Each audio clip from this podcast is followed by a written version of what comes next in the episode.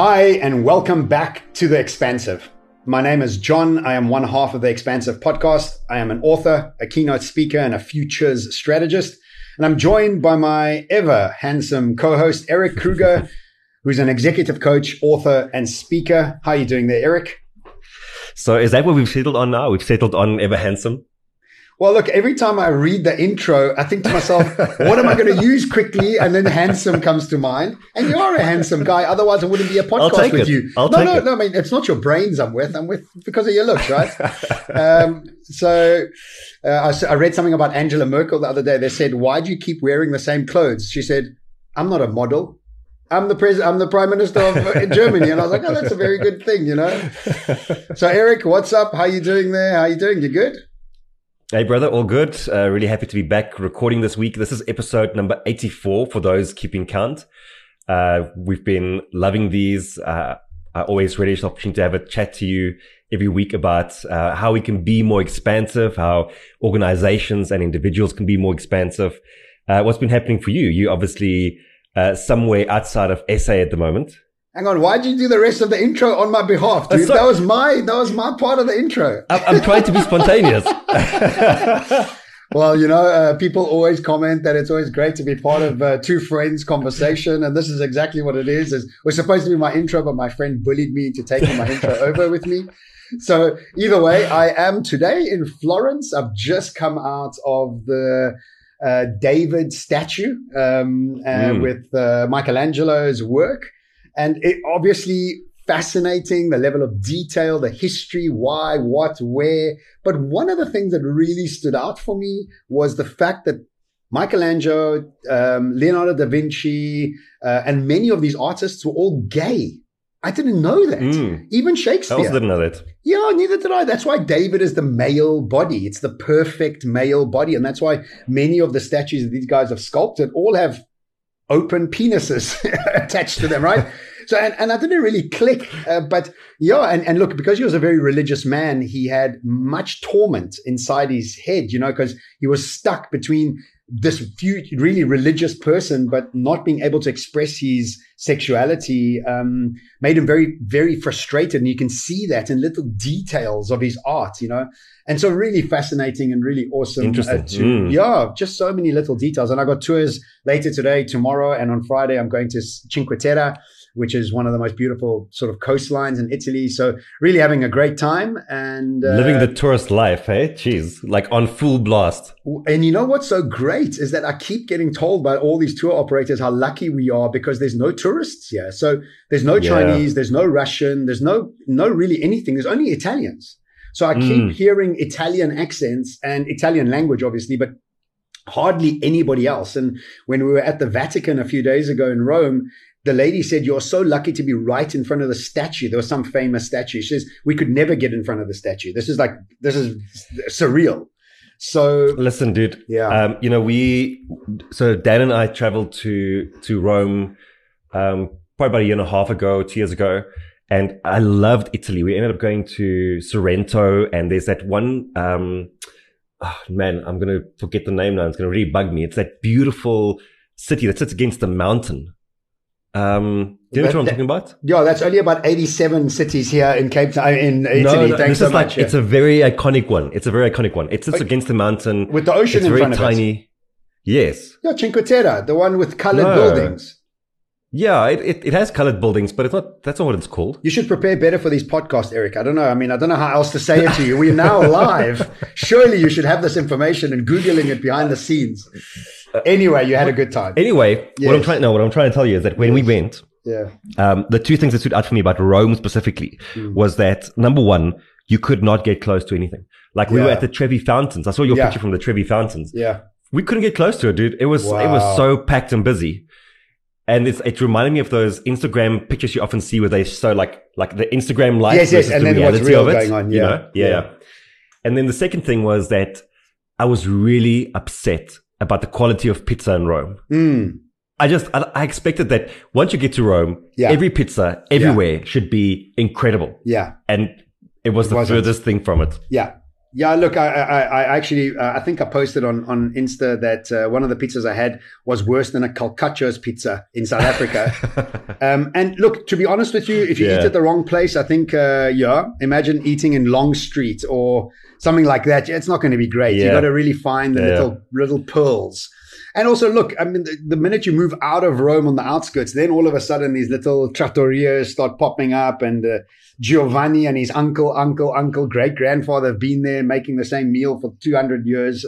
Those are the real special ones. You know? Yeah.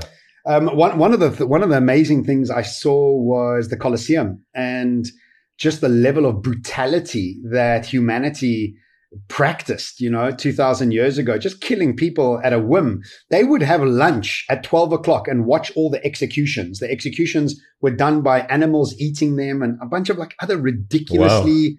r- Ridiculously violent and disgusting things, and people eating lunch watching this, like as a so uh, yeah, some some really amazing and, and and and and weird and wonderful things. And obviously, um, now I've had some time to settle in on the Vilnius talk and the Riga talk and all the people that I'd met there. And something that's really dawning on me about Europe is the amount of money and the pride they have about their past.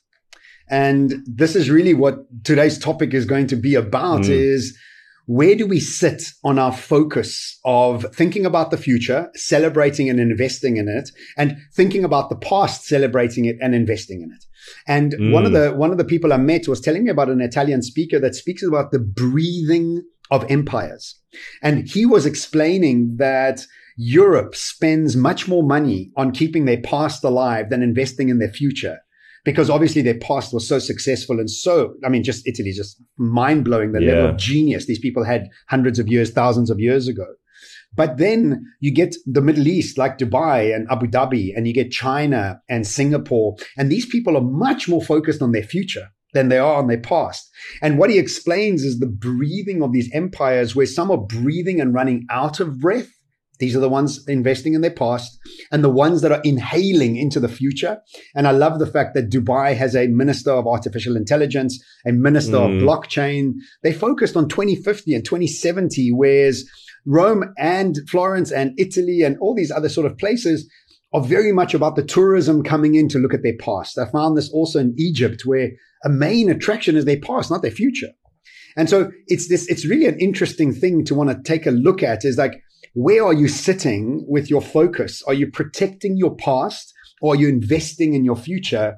And I thought it would be a great topic to try and relate into corporations as well as Mm. individuals. And I think both of these are rich subjects for us to unpack today. Yeah, I love it. And, you know, I, in preparation for the podcast, I was thinking a lot about. You um, prepared? What? Yeah, yeah. Oh, for okay. a change. Oh, for a what do you mean? change. I, That's I always amazing. prepare, and then you always bitch when I have my little notes next to me. Because you prepared while I was talking. No, I'm kidding. I'm kidding. Yeah. um, yeah, I, I was thinking about how it has, for example, influenced my life and the fact that we, you know, as we grow up, there's a lot of tradition that is instilled in you in various areas of your life, whether it's religion, your culture, your Mhm. language, and a large, uh, there's a, a large part of you that wants to preserve what got you to where you are, the, the Mm. kind of person that you were or, or who you were in the past. But then there's also this drive towards where am I going and who do I want to be? Mm. And as we so often talk about is that for you to step into that new space, you always have to let go of something, something Mm. that's quite precious and dear and near to you, you know? Mm. And I mean, you know, you speaking about these, uh, these countries or cities and the different ways they approach it. It's the same thing. Like, I mean, that history is so near and dear. It's such a deeply embedded part of, of who they are Mm. that it's also difficult to kind of rebrand and rethink who you might be at some point in the future. Yeah, look, I think when you have such a rich history, it's it's hard to let go of. Yeah. And like if you think about Dubai, and I've said this many times, I love the fact that that city has very little history. You know, it has obviously history, but it's got very little history. It was it was it was almost like a, a fishing village. There were pearl divers uh, 60, 70 years ago, and so there isn't that much to preserve. There's only the future to look at. But Mm. again, this comes. It's almost like Dubai is a startup, right? And Italy is a is a two thousand year old company. and the approach is, is, is very different. Now it's very hard also as Italians to let go of being Italian because I mean, being Italian means you're Roman. It means you come from this incredible dynasty and lineage of genius and such immense pride that they have. You know, everything's about the Azuro and the men are, and look, I'm not gay just for the record, but the men, I've never, I'm so good looking. It's unreal. the police, I'm like, this is a Giorgio Armani model that's become a police. Yeah. Or it's a policeman that was a Giorgio Armani model that's walking around Rome just haphazardly. But it seems like not even one. It seems like all of them uh, have to be really good looking to become policemen. so, I mean, I imagine it must be hard to let go of that. I don't come from that sort of past. You know, I'm Iranian born in Swaziland. I mean, I just, I don't even know my history, right? Like I, I came with nothing of that. So, I think the topic today, really to try and think about um, the way I was trying to like working it out in my head is you get political um, paradigms, right? And in the political paradigm, what you have is far right, far left, center, and then center left, center right. And if you try and peg yourself where you are, are you center? Are you center left, center right? Are you leaning? Are you a little bit more into the left and right? And what I've started to realize is that, you know, everybody's point of view is valid for them. And there's no point for you as a far left trying to convince a far right because that's just not going to happen as much as you want to shout and throw your toys out the cot. And mm. I myself am a center left and my publisher, Tim, is center right. And there's always such a wonderful discussion between us because he makes very valid points. I also make valid points, but then he tries to get me to move towards the center and I get him to try and move towards the center because we want to get that balance in my writing uh, when we get out. So we're not leaving anybody behind. But if we take that same ideology and we think about, are you center future or are you center past? Mm. And often what we do is because we've been so successful in the past, we want to hold on to that success, that identity, what got us, like you said, to hear as much as possible and preserving that becomes your main focus rather than evolving and moving to the future. So the, the, the, idea here is to really start to interrogate your own personality first and say, am I holding on to my old identity? Am I not wanting to let go of that in order to build something new because the new is unknown? And then to interrogate it further and say, in my company, in my business, whatever it is that you do, what are we focusing in on? Are we, are we still holding on to the past as much as we can, not letting go of it in order to be preserving of that? And a great mm. example mm. of this is people in finance, you know, the bankers, the actuaries, the finance people all think Bitcoin's rubbish. Not all, most, because it doesn't fit into their paradigm. But you think about all these people that really have got fresh eyes on, on digitized currencies and money in general, and they think it absolutely makes sense, where they think the old fiat currency doesn't make any sense. So mm. this is a hmm. toy and a, and a sort of tension that needs to be um, interrogated uh, on, on, on many levels. And recently I worked with an organization on the future of travel, and I'll share that right after you make some of the points that you're making on the notes that you're writing down right now. Go ahead, Erik. it's how I think. It's how yes, I pin yes. ideas down. Yes, yes, right? I see that. I see that. So, um, so uh, no, as you were speaking, I thought, you know, there's there's two things that are happening. Like if you are um, very center past, for you to shift to center future mm. is going to be number one. It is letting go of those deeply held um, ideas that you have or the or the identity that you have or the traditions that you have. Mm. That's already quite difficult. And then the second challenge you're going to face once you're willing to do that is that you have to go and explore the unknown, mm. which is filled with uncertainty and which feels very big and very daunting. Mm. And the example that I've actually been using quite a bit recently is that I, I bought my first NFT the other day. Mm, yes. um, and the reason I bought it is because I've become aware of I'm just calling it the absurdity trap. Like yeah. what happens is that you you look around you in the world and you see big change happening, mm. and your response to that is, "What the hell's going on?" Yeah, like I, I I just don't get it. You know, like it's absurd. Like you categorize it. It's like it's crazy. It doesn't make sense. So you file it away and you carry on with your life again. And then after a bit of time, it pops up again. It's like a notification that lands mm. on your screen. It's like, mm. hey, something's happening that you need to pay attention to, and you just go, no, swipe. Yeah, you you, you put yeah. it away. Yeah. And the longer you do that, yeah, the more daunting the, the it gets. Be. The bigger the dragon gets. Yes, exactly. The bigger it gets. And yeah. so I went and I bought an NFT recently. And the reason I bought it wasn't to be an NFT collector or an expert, Mm. it's because I just wanted to understand what's happening here. Yeah. Like, because I've been looking at Beeple selling for $69 million. Yeah. I saw the Ether Rocks came out that sold for like a million dollars each. yeah. And I'm like, what the hell is going on? And so that's actually become a bit of a litmus test for me. It's like Mm. when I'm saying what the hell is going on here, Mm. that is actually a bit of a red flag that says go and explore. Like this is where you need to go and look. Yeah. Well, you know that's that's fantastic. I mean, obviously, my new book it's called Strange, what you're calling absurd, and I like actually prefer the word absurd. Uh, pretty, my book's gone to print. I would have changed it to TM trademark. Um, but yeah, fan- fantastic. I like that. Um, one of the other things that I'm starting to see that I find strange, only because of my upbringing and background, is gender fluidity. And, you know, I shared a stage with a 60 year old professor that was wearing nail polish and lipstick. And by the looks of things, he's straight, but he's fluid in his gender. And, I, you know, the thing is, he was such an amazing guy and so many ideas and bubbling with energy. And to try and move away from his nail polish and his lipstick and his makeup to try and get to that was also a, it's strange. That's all it is, really. I mean, it's just strange. Not that it's wrong or, or, or right in any way. It's just, Mm. it's just something new you have to get used to, right?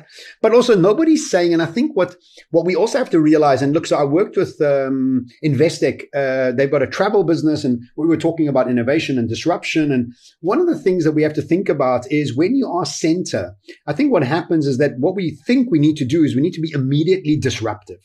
And that's very hard. So we were talking about the Mm. future of travel and, and if you think about it, the most extreme case of travel right now, the most disruptive idea for me, or what I've seen, is virtual travel, virtual uh, from Japan Airlines, where they got those avatars around the world where you can click into one of the avatars and they're wearing digital skin that you can put on as well. And you can feel what that robot is feeling. You can see what that robot is seeing and you can hear what that robot is hearing. You can't smell or taste yet, but Japan Airlines has created and partnered with these startups that are thinking about the future of travel. Now, as a travel agency and a travel business, that's extreme. That's like Mm. right on the edge of it, right?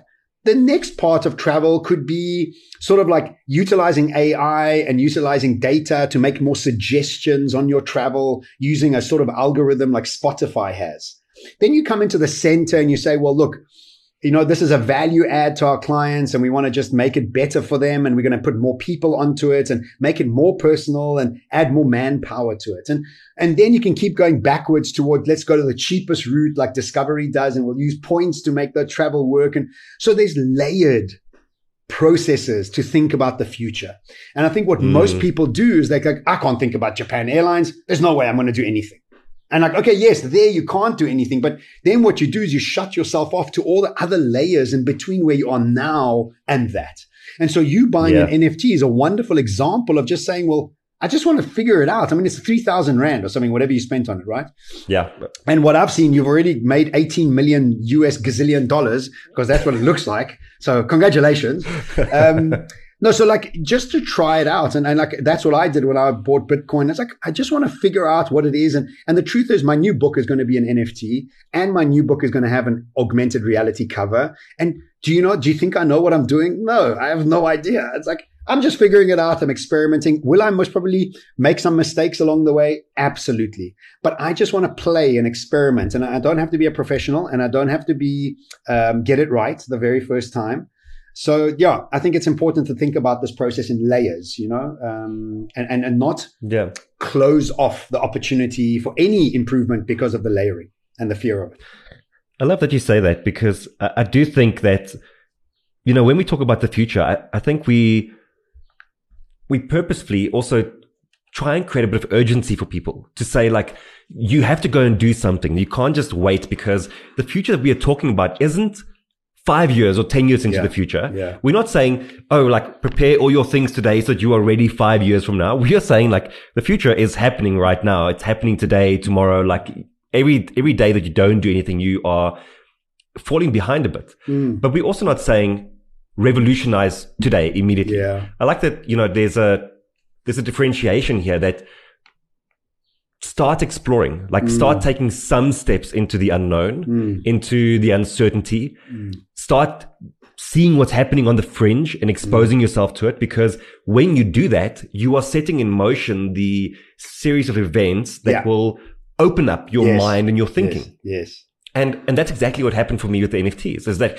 going through it, I have a new understanding and appreciation for what's happening. Mm. I can think of how it, it plays into our world. How you drop a book and you drop an NFT with it. Mm. Kanye West drops an album. He drops 10,000 NFTs with it. Mm. There's a lot of value that gets created through that. There's some supply and demand. There's a collectible Mm. idea behind it. Mm. But more than that, I'm starting to see that NFTs have utility behind them. Mm. You know, and like utility at the moment for many people is that it's a sign of, it's like, uh, value signaling. Like Mm. people have these uh, profile pictures as the NFTs, like Yeah. a Bored Ape or a crypto punk. Yeah. So what you're signaling is the worth that you own a crypto punk. Yeah. Like that's actually what it's about. But there is utility behind it, which is that ultimately it's a, it's a digital token that has and stores value. yes. The fact that it's a JPEG or a video Doesn't actually matter. doesn't matter as Yeah. much, you know? yeah. So people are still, they need to wrap their head around that. But because I've gone through it, I'm understanding the possibility. Mm. And that is the biggest gift Mm. from buying a Absolutely. 3000 Rand NFT, Yeah, you know? yeah. And that's why I want to get people to like just, just go and explore, like Yeah. go and explore in a low risk kind of way. Like Yeah. it's $10 to get some ether and buy an NFT. Like try it, see yeah. what it's about. Yeah, absolutely. I, I was watching a, a documentary on NFTs and they were talking about the kids today when it's their birthdays. They don't want shoes. They want a new skin for their character on Fortnite. Like, Yeah. it gives them the, and somebody was like, are you mad? They're like, no, it gives you the same sense of feeling that you would when you put a pair of new Nikes on to when you got your skin on in, in Fortnite. It gives you the same sense. Like in your brain, Mm. you have the same emotional feel. But you know, as an old school person, you're like, nah, that doesn't make sense. I'm not sure they have the shoes. But like, no, according to these young kids, that's actually makes Yeah. all the sense in the world, you know? I think one of the main ones that we are like sensing in the world more than ever before is masculinity. Is this having to let go of the old ideas of what it means to be a man and what it means to be a new version of this modern man, which nobody really knows.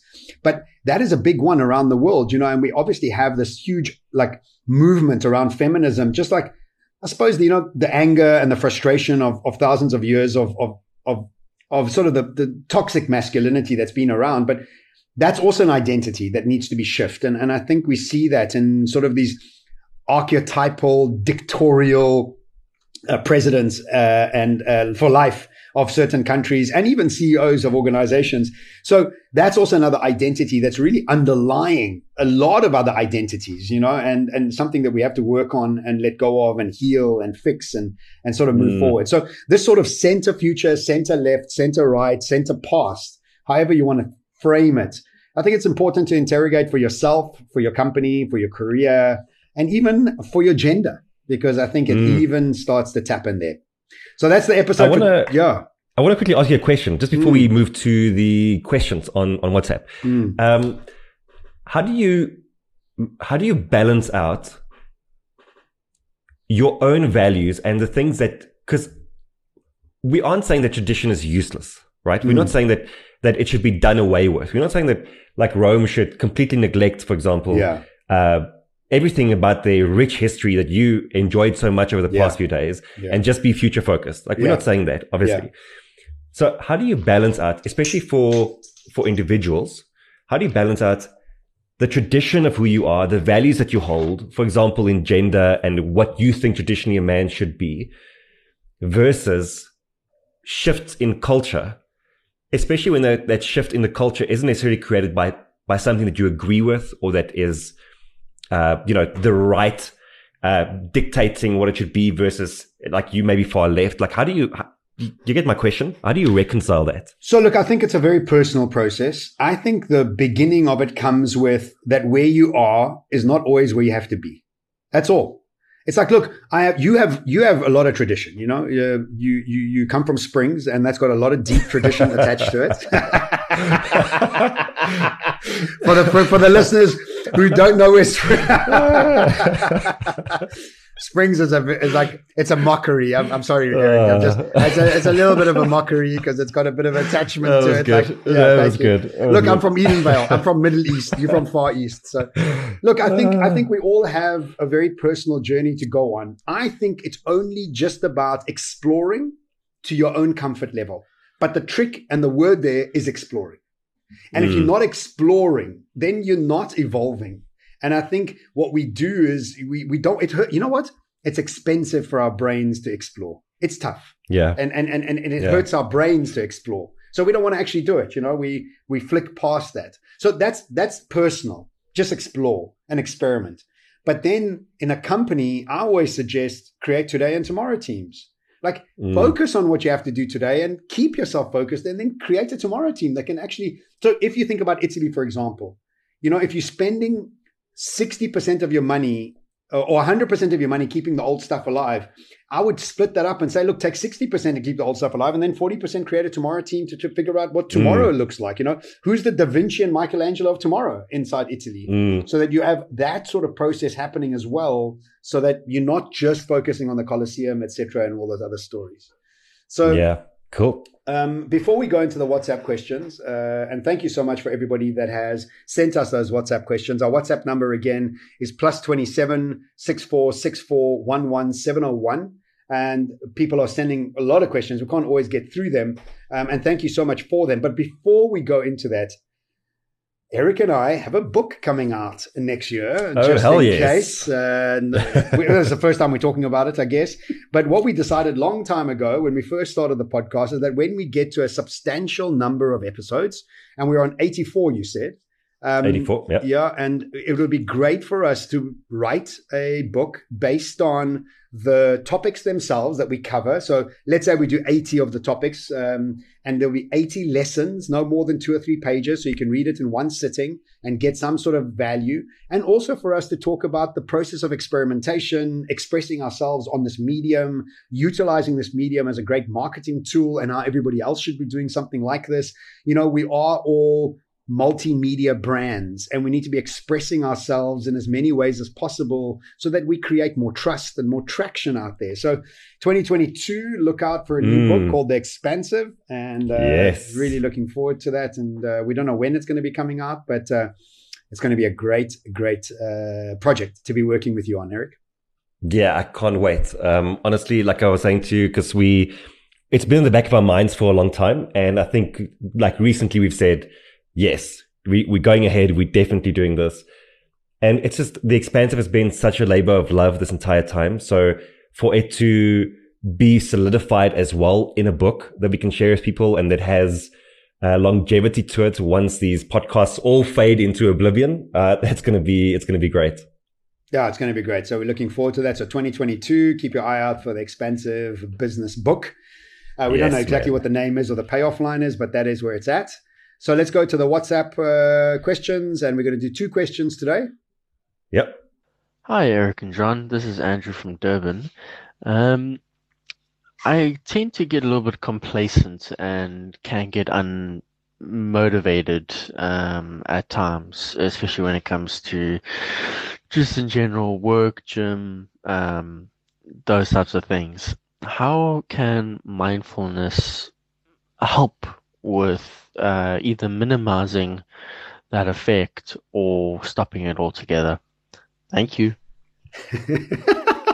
Let me tell you, Andrew, right? Andrew, bless you, brother. You live in Durban. That's the normal energy in Durban. What are you talking about? That's you're very energized for somebody from Durban. One of the Yeah, one of the, one. of the things that I actually uh, speak about in my transformation talk, I talk about the many different things that holds companies back from transforming, and one of them is the city you live in. The city and the Mm. culture that you're in predetermines the level of energy and transformation that you have. So the example I use is Israel. Israel is 100% innovative like nobody else. Per capita, they have more billionaires, uh, unicorn, schmunicorn, new brands coming out, all tech startups than any other country in the world.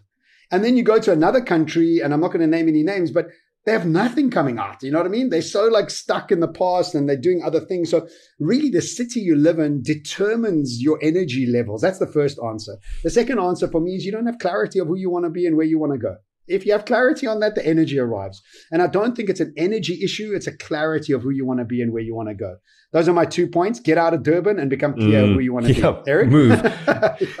You know, um, I think when it comes to so mindfulness as a as a word means what are you focusing on? What are you, what are you keeping top of mind? Exactly. Exactly. And And unfortunately, uh, we know that we are pretty much most of the time living either in the pre, uh, in the past or in the future. Mm. So we, we actually like, we say we want to be mindful, but like you need to identify, and I think this ties back to what you're saying. You need to identify what you want to be mindful about. Yeah. And when I listen to complacency, first what pops up for me is that you are in a state of survival mode. You are in a state of being harmless.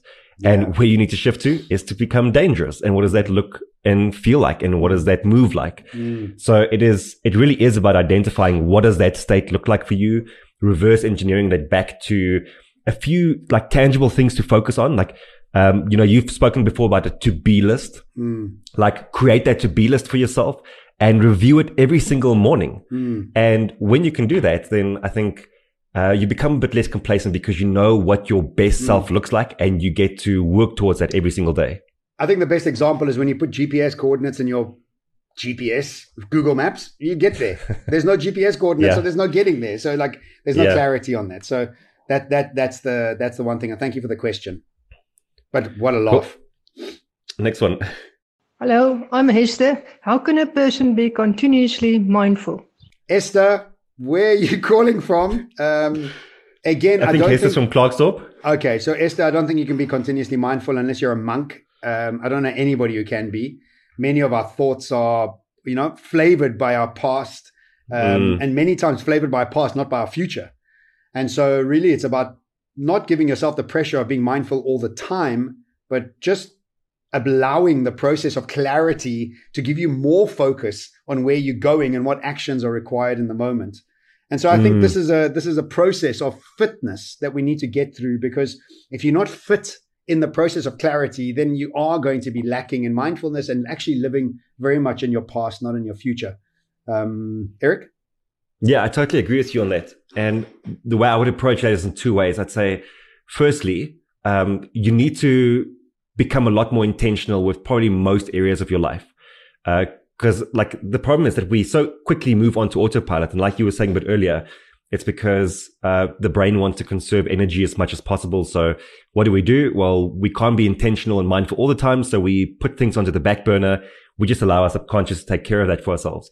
And that's fine to a certain degree. But the problem is that over time, it runs you down into the ground because mm. you are also automating bad habits, bad ways yeah. of thinking. Mm. And so you need to and, and that's when people crash. That's when they come to coaching because they're like, you know, I've been living on autopilot for too long. I want to be more intentional again. So recognize that there's a limit to how intentional you can be and how mindful you can be through the day. Mm-hmm. And then the best thing to do is to then say, well, let me create certain rules that will help me to stay on the path mm-hmm. without me having to be mindful about it. So mm-hmm. for example, if you are, uh, I was listening to a podcast this morning and the guy was saying, you know, it's easier for me to say I train every single morning at seven o'clock than for me to say I train five days a week because it means that on two days of the week, I need to negotiate with myself, you know, and I have to say like, is this my day off or not my day off? Whereas if the rule is I train every single morning at seven o'clock, then that's non-negotiable. So mm. you are being mindful in that, in that situation without being mindful. Yeah. Like you've, you've taken the mindfulness and you've, you've scripted it. You've automated yeah. it. Yeah. and I think that's a great way of thinking about it as well. I like that. Very good. Well, thank you so much uh, for joining us and tuning into the Expansive podcast that comes to the end of this podcast. If you enjoyed it, please share it with a friend or with your team. If you really enjoyed it, then please head over to iTunes and leave us a review. If you can't or don't listen to iTunes, please send us a review on Instagram or on the WhatsApp uh, number, and we will then post it on your behalf. The first um, a quick reminder that there are two ways in which you can enrich your expansive experience. The first is to book either myself or Erik for your speaking event as well. We do combined learning experiences and we've done them for a company in New York was the last one we did, which was really a lot of fun. And if you want to join our WhatsApp call, please do. It's plus 27 064 641 1701.